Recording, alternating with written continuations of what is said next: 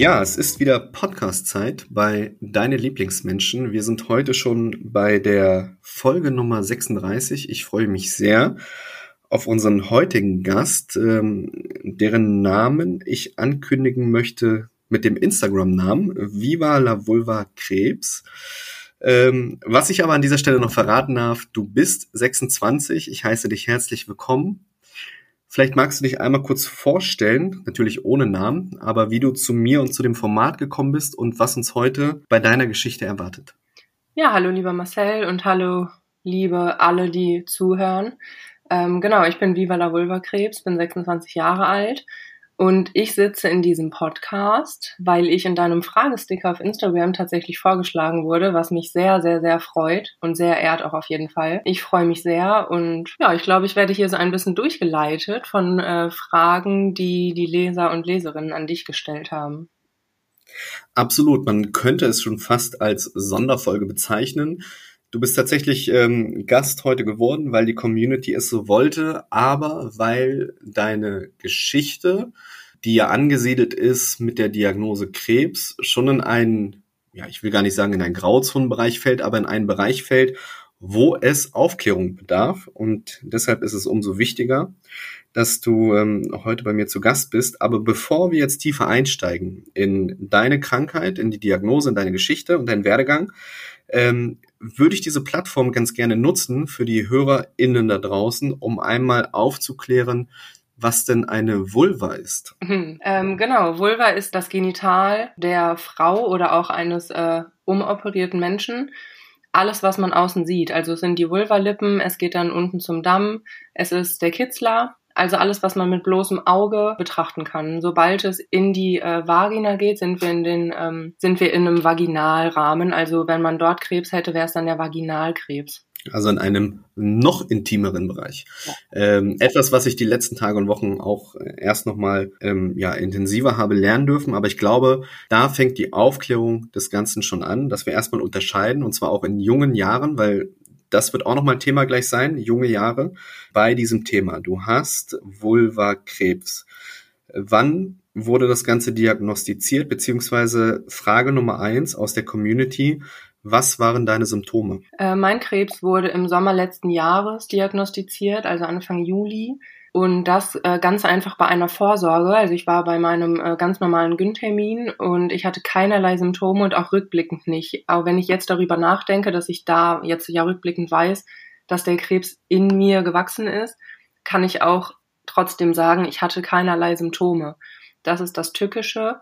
Normale Symptome für diese Krankheit ähm, wären aber vermehrter Ausfluss auf jeden Fall ähm, starker Juckreiz, wo viele Frauen natürlich äh, auch dann an einen Vaginalpilz denken oder auch vielleicht an eine Blasenentzündung, ähm, Schmerzen beim Geschlechtsverkehr und dass man Verhärtungen ähm, oder Verfärbungen sieht an der Vulva. Jetzt hast du das Thema Vorsorge, ein sehr, sehr wichtiges angesprochen. Da gleich mal ein Plädoyer an dieser Stelle innerhalb der Folge, ähm, vielleicht von dir, warum Vorsorge so immens wichtig ist. Ja, also ich ähm, hatte zwischen meinen beiden Vorsorgen zehn Monate. Normalerweise gehe ich alle sechs Monate. Ähm, da ich aber umgezogen bin und meine Frauenärztin sehr, sehr, sehr viele Patientinnen hat, hat sich das auf zehn Monate herausgezögert. Und ich meine, in zehn Monaten ist es so weit gewachsen, dass ich mehrere Operationen hatte, dass ich mehrfach bestrahlt wurde, dass ich mehrfach Metastasen bekommen habe, zwei große Chemotherapien bekommen habe mit vielen Zyklen. Ja, genau. Und das einfach nur in zehn Monaten. Und wenn man sich überlegt, also ich hatte zum Beispiel auch eine Freundin, die äh, mit meiner Diagnose sich den ersten Vorsorgetermin nach dreieinhalb Jahren gemacht hat. Ja, das ist definitiv zu lange. Und die Krankenkasse bezahlt das ja. Also die Krankenkasse bezahlt nicht jedes Mal einen Abstrich, aber gerade für Vulvakrebs, genauso wie auch ähm, Vaginalkrebs, das kann man tasten. Und die Frauenärzte, Frauenärztinnen machen das auch. Und da kann man auch alle halbe Jahre, die Krankenkasse bezahlt das. Also man kann quasi so oft gehen, wie man möchte.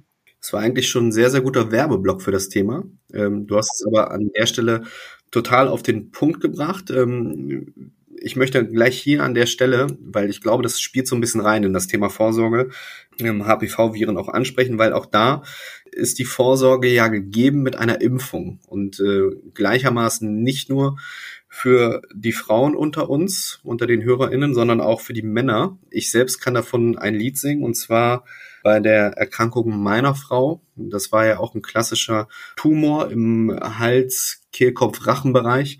Auch da hat sich dann äh, ärztlicherseits herausgestellt, dass es sich um HPV-Viren handelt. Das ist etwas, wogegen Männer sich auch impfen lassen können, auch frühzeitig impfen lassen können, weil es ja, ich sage jetzt mal vom Auslöser her, doch geschlechtskrankheitsbedingt ja ja ausgelöst wird oder der Fall ist. Wie ist das äh, bei dir konkret? Bist du geimpft? Bist du nicht geimpft? Ab wann kann man sich impfen lassen? Also ich bin geimpft mit den Dreifachimpfungen, die es äh, damals noch gab. Ich wurde, glaube ich, ich habe mit zwölf angefangen mit den Impfungen und dann geht das ja über ein paar Monate. Ich weiß das aber nicht mehr ganz genau. Ähm, ich bin trotzdem an HPV erkrankt. Ähm, und die Leitlinie sagt, also die Empfehlungen dahingehend sind, dass man Kinder im besten Falle vor dem ersten Geschlechtsverkehr impft, also fertig impft, dass ähm, alle Impfungen drin sind. Man kann sich aber auch nachträglich noch impfen lassen. Aber für alle ähm, Eltern, die zuhören und denen das äh, irgendwie kein Begriff ist, da auf jeden Fall nochmal beim Kinderarzt nachfragen. Es können ähm, Mädchen und Jungs beide geimpft werden.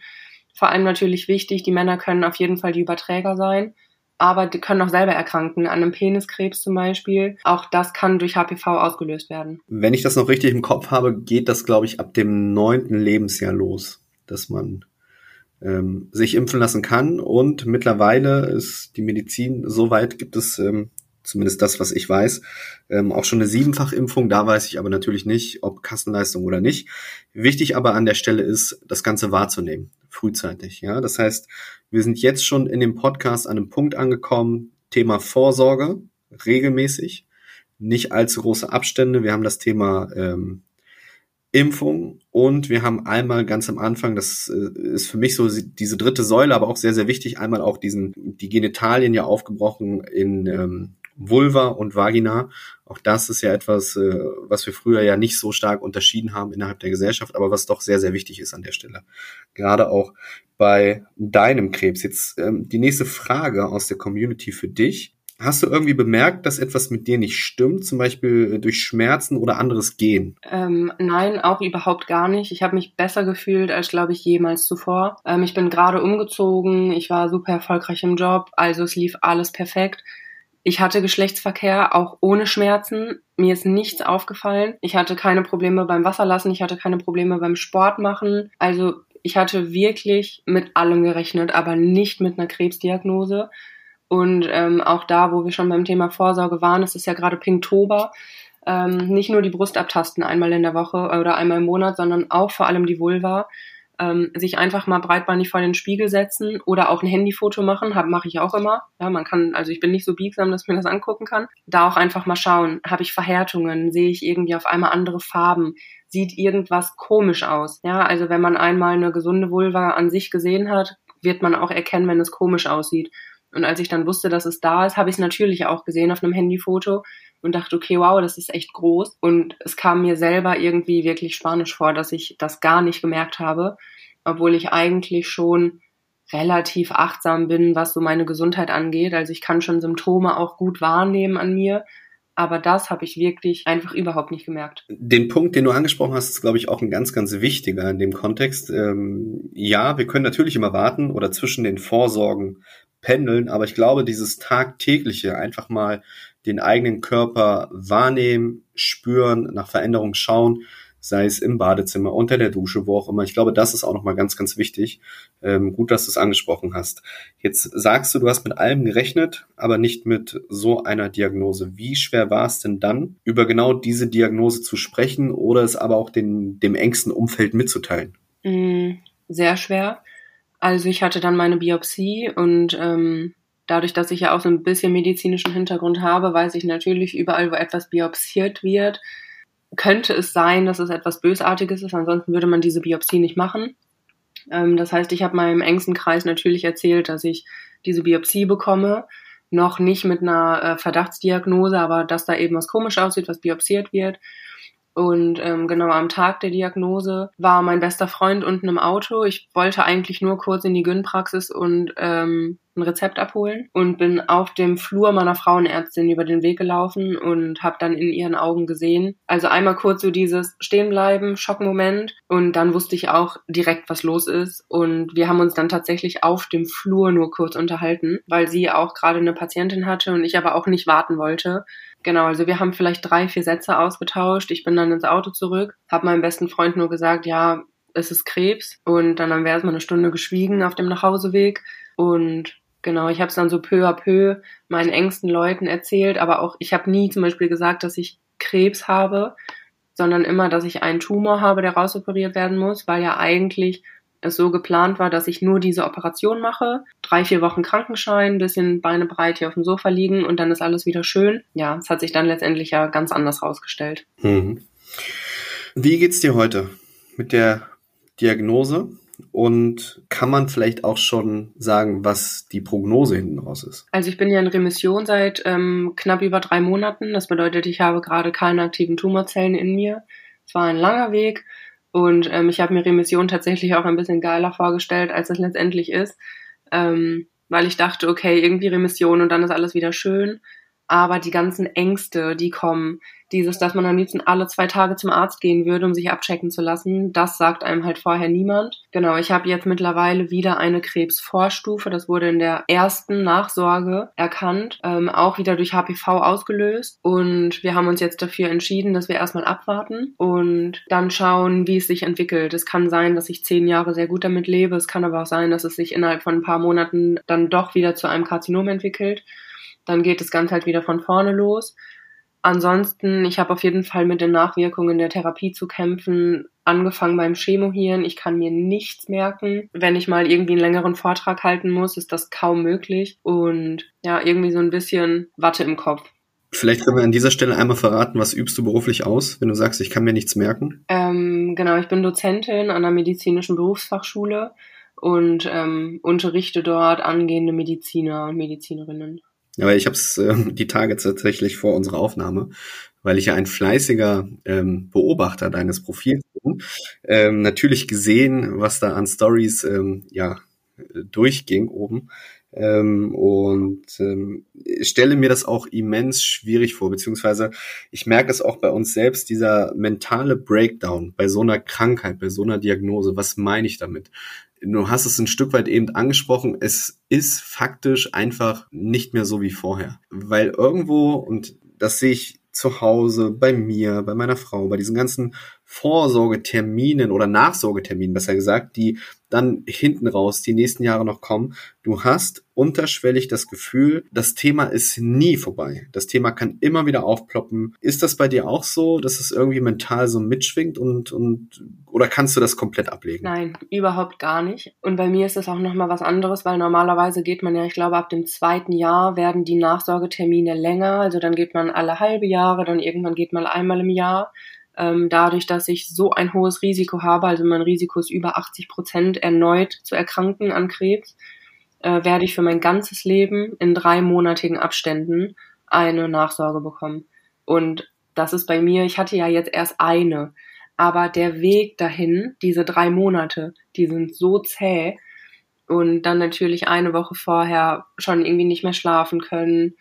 Und ich habe ja dann auch selber wieder getastet, dass sich irgendwas komisch anfühlt. Das heißt, ich bin eh schon auch mit einem sehr schlechten Gefühl zur Nachsorge gegangen. Und ja, ich, also ich habe ja auch sehr viel Austausch mit äh, Betroffenen und denen geht es allen so, egal wie lange es her ist und wenn es fünf, acht Jahre her ist, die haben alle so einen Stress vor den Nachsorgetermin. Also bei uns ist es jetzt zwei Jahre her und ich merke, wie sich das Leben daran ähm, gar nicht ausrichtet, aber orientiert. Und für uns, sage ich dir ganz ehrlich, ist das Schlimmste, ähm, nicht das Warten auf den nächsten Nachsorgetermin oder die Zeit dazwischen, sondern immer, wenn etwas stattgefunden hat, auch im Bereich der Nachsorge, die Ergebnisse. Mhm. Warten auf die Ergebnisse. Das war schon nach den ganzen Operationen bei uns der Fall. Ähm, das macht ein, ja, also weiß ich nicht, also das, das ist einfach nicht gesund. So für, für den Körper und für den Geist, das ist schon echt, echt tricky. Ich habe eine interessante Frage hier stehen. Die kommt auch wieder ähm, aus der Community. Ähm, ich würde die Frage so ein bisschen, glaube ich, weiter ausholen wollen, damit man sie ein Stück weit besser versteht, weil du hast es angesprochen, äh, Pinktober läuft noch. Hier ist die Frage, hast du keine Angst, im Meer der Brustkrebspatienten mit deiner Krankheit unterzugehen. Ich glaube, gemeint ist Folgendes, wenn wir, wir nehmen jetzt mal mediale äh, Kampagnen, Veranstaltungen, meinetwegen auch die, die YesCon, die jetzt stattgefunden hat, wo du ja auch ähm, warst, und auch dieser Pinktober, also diese Bewegung, orientiert sich immer natürlich irgendwo an dieser Krebskrankheit Nummer eins, die ja irgendwo, ne, meinetwegen Brustkrebs bei Frauen, bei Männern ist es dann irgendwie Prostata, Hoden, was auch immer. Ähm, würdest du dir, glaube ich, da wünschen, und das ist ein Stück weit auch die Frage, dass andere Krebserkrankungen da genauso in diesen Fokus rücken? Ja, auf jeden Fall. Ich habe das auf der YesCon auch gemerkt. Ähm, es gab sehr, sehr, sehr viele Infostände über ähm, Brustkrebs. Es gab sehr viele Brustkrebsaktivistinnen, die dort waren, ähm, die auch vereinzelt in Organisationen sind oder Organisationen gegründet haben, die untereinander natürlich auch nochmal eine ganz andere Community sind. Ähm, ich habe mich da so ein bisschen reingezeckt, wenn ich ehrlich bin. Was gut ist an der Stelle. Ja, auf jeden Fall. Also ich war ja jetzt auch bei so einem Community-Treffen. Ähm, es waren 19 Mädels mit Brustkrebs und ich war das Einhorn. Und ich würde mir auf jeden Fall wünschen, es muss keinen Vulva-Monat geben. Aber dass es auch einen Monat gibt, wo man einfach mal darauf aufmerksam macht, dass es jedes Körperteil treffen kann.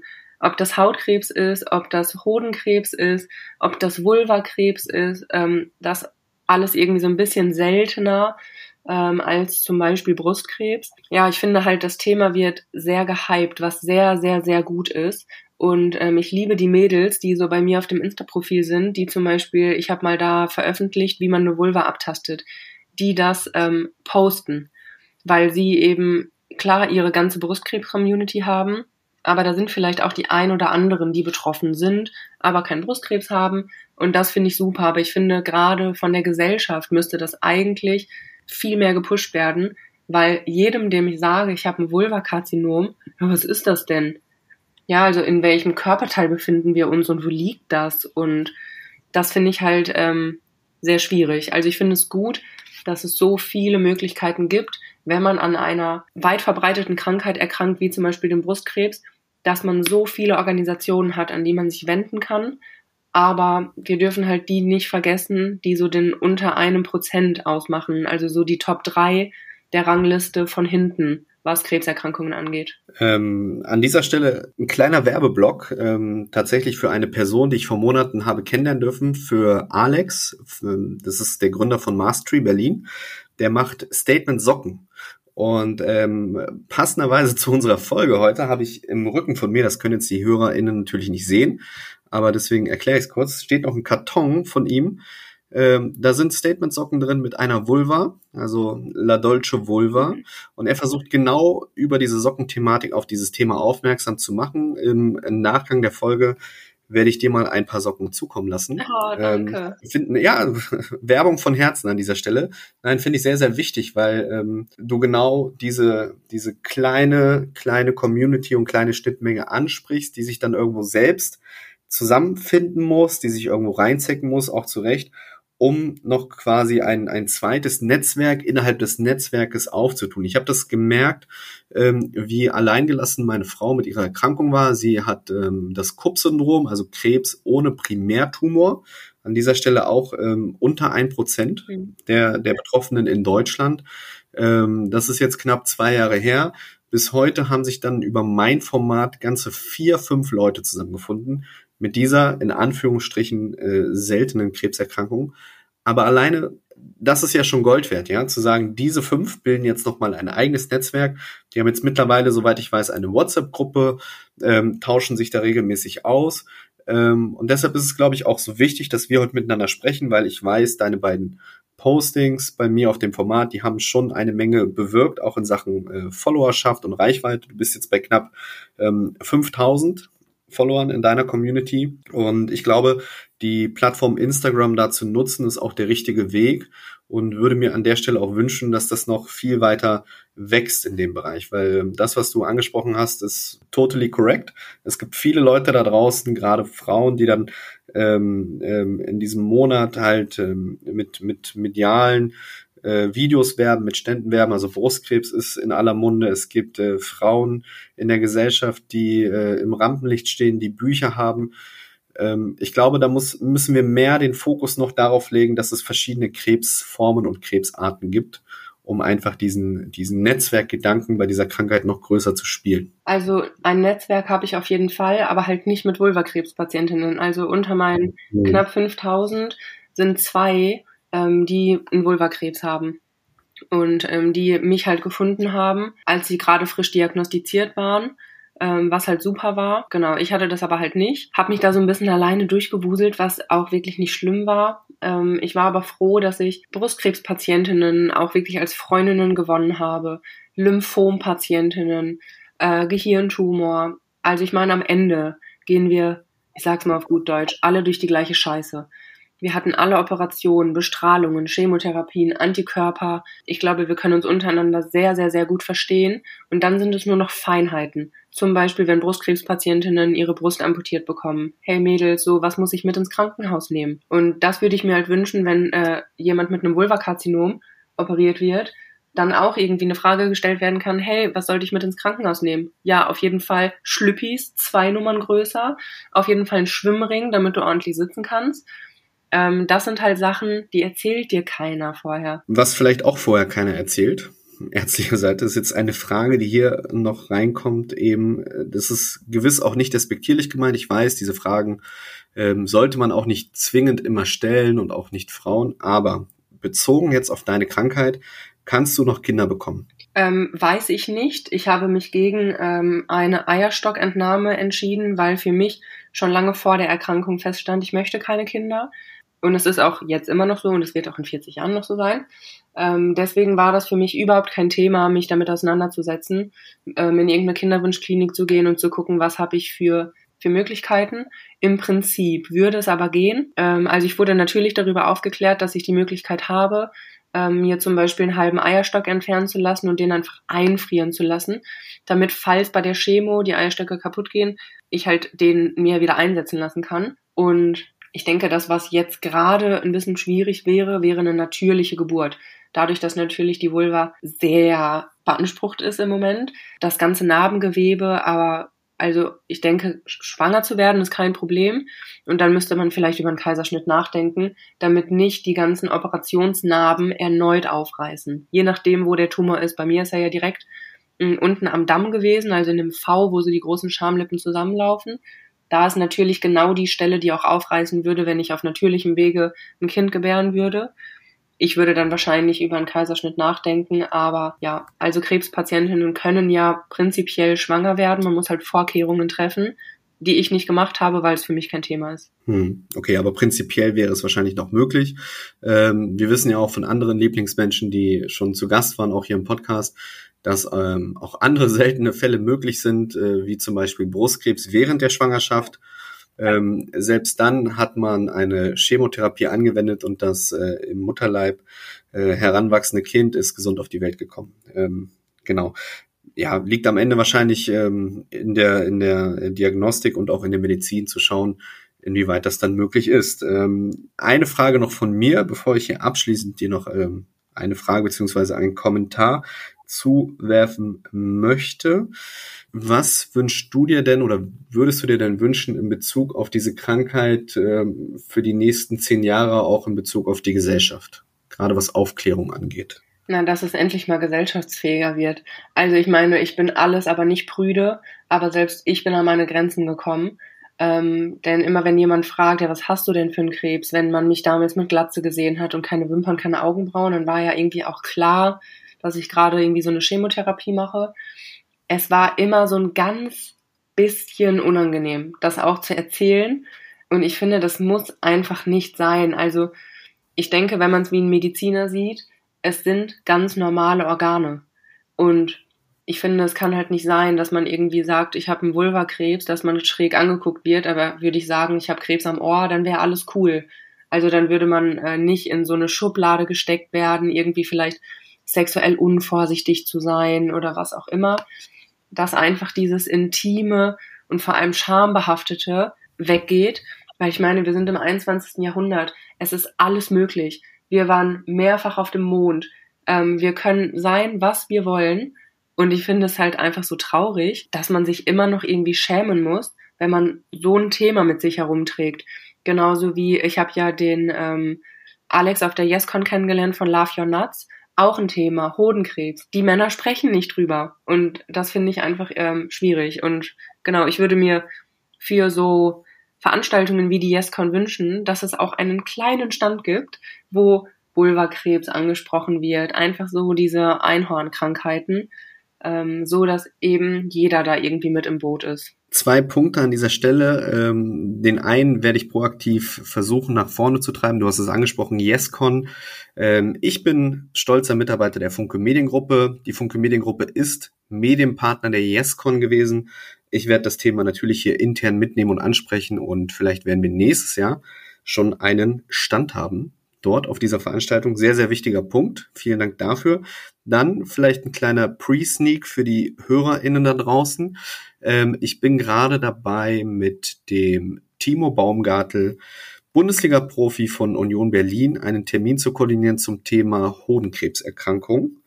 Ähm, auch sehr, sehr wichtig, wie ich finde, dass wir auch darüber mal sprechen sollten. Aber natürlich, um die Klammer rund zu machen, bin ich bei dir und ich glaube, Deutschland muss intimer werden, wieder. Ähm, ich glaube, Deutschland war auch schon mal intimer, was gewisse Themen angeht, aber wir müssen es gesellschaftlich einfach hinbekommen, wenn wir die Dinge frühzeitig beim Namen nennen und da geht's schon los, ähm, da bin ich wieder beim Intro der Folge, ähm, dass wir in jungen Jahren unseren Kindern beibringen, was ist der Unterschied zwischen Vulva und Vagina, äh, wie gehen wir frühzeitig mit, den, mit, dem, mit dem Impfthema um für gewisse Krankheiten, wo wir, wo wir Vorsorgen schaffen können. Ich glaube, wenn wir da wieder hinkommen in diesen Flow, das frühzeitig äh, auch unseren Kindern beizubringen und zu erklären, gerade was die intimen Dinge angeht, dann bin ich da eigentlich guter Dinge. Und ansonsten hoffe ich natürlich, dass ganz, ganz viele Leute da draußen diese Folge hören werden und auch dir im Nachgang. Wir werden deinen Kanal natürlich verlinken auf Spotify, Apple Music, wo auch immer man die Folge kostenlos hören kann, damit ähm, auch du noch viel mehr Menschen mit deiner Message erreichst. Und abschließend ein Statement beziehungsweise eine Nachricht noch von der Community keine Frage an dich, sondern ich freue mich, dass ich dich hier kennengelernt habe auf Instagram. Das ist sehr schön, das freut mich sehr. Diese Blumen gebe ich jetzt eins zu eins an dich weiter und ich bedanke mich, dass du heute bei mir zu Gast gewesen bist und freue mich darauf, dass wir noch viel von dir hören, lesen und ein Stück weit ja auch, das kann man ja verraten, auch sehen dürfen. Ja. also vielen, vielen Dank. Ich danke dir, lieber Marcel. Es war sehr schön.